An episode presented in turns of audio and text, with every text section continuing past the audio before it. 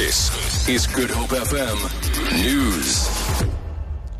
Good morning. Lawyers for 43 Cape Peninsula University of Technology students are expected to bring an urgent application in the Western Cape High Court this morning, seeking an amendment to their bail conditions. The students are out on bail of 3,000 Rand each. They face charges of public violence and malicious damage to property relating to the fee protests in November last year.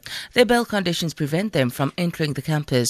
Advocate Ayanda Gladile says the conditions are harsh.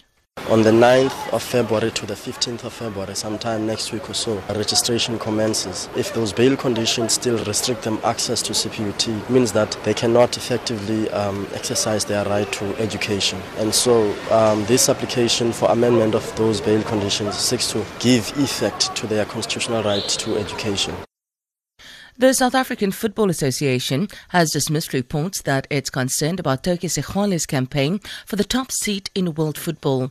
The former politician is among the five candidates to replace Sepp Blatter as FIFA president. Sexwale has been accused of running a lackluster campaign with only a few weeks remaining before the FIFA presidential elections in Zurich.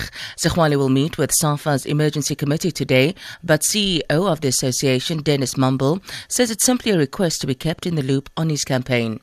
The NEC as a collective has not had a report from him, you know, for obvious reasons. One, the NEC meets only once a quarter, and uh, it has subsequently asked that the emergency committee of the association just get an update from him so that we can in turn inform the NEC of where he is with his campaign. And that's really what we were asking for last week. Unfortunately, because he was campaigning out of the country, he couldn't make that meeting because it was also at short notice.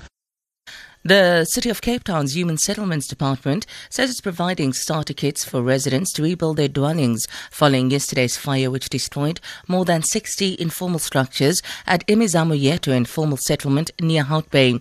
The blaze has left more than 200 people homeless. No injuries were reported and the cause of the inferno is undetermined at this stage.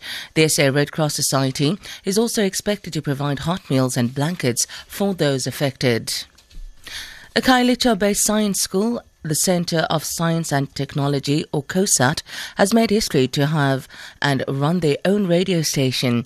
Eleven reporters, known as Optimistic Youth Reporters, took to the airwaves for the first time during a launch program. They will be discussing issues affecting their school and the youth.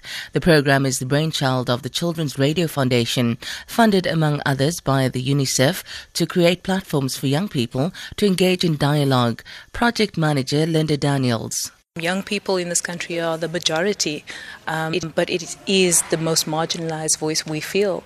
And so this radio station is really a platform for young people to engage in dialogue, to express themselves freely and safest in a safe space. And we feel that schools are really one of the safest uh, places for young people to do so.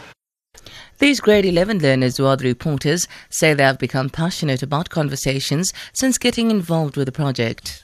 We can voice our opinions and people can finally hear what the school has to say. I've learned to become more confident in myself and I've learned to respect people's opinions and views. On this platform, we're discussing topics that mm, and issues that uh, around college like gangsterism. Last last year we discussed gangsterism and school dynamics because there's a lot of school dynamics dynamics in, in COSAT. And tomorrow we're gonna be discussing racism whether is South Africa a, a racist, whether is South Africa a rainbow nation. Yes. For Good Hope FM News, I'm Sandra Rosenberg.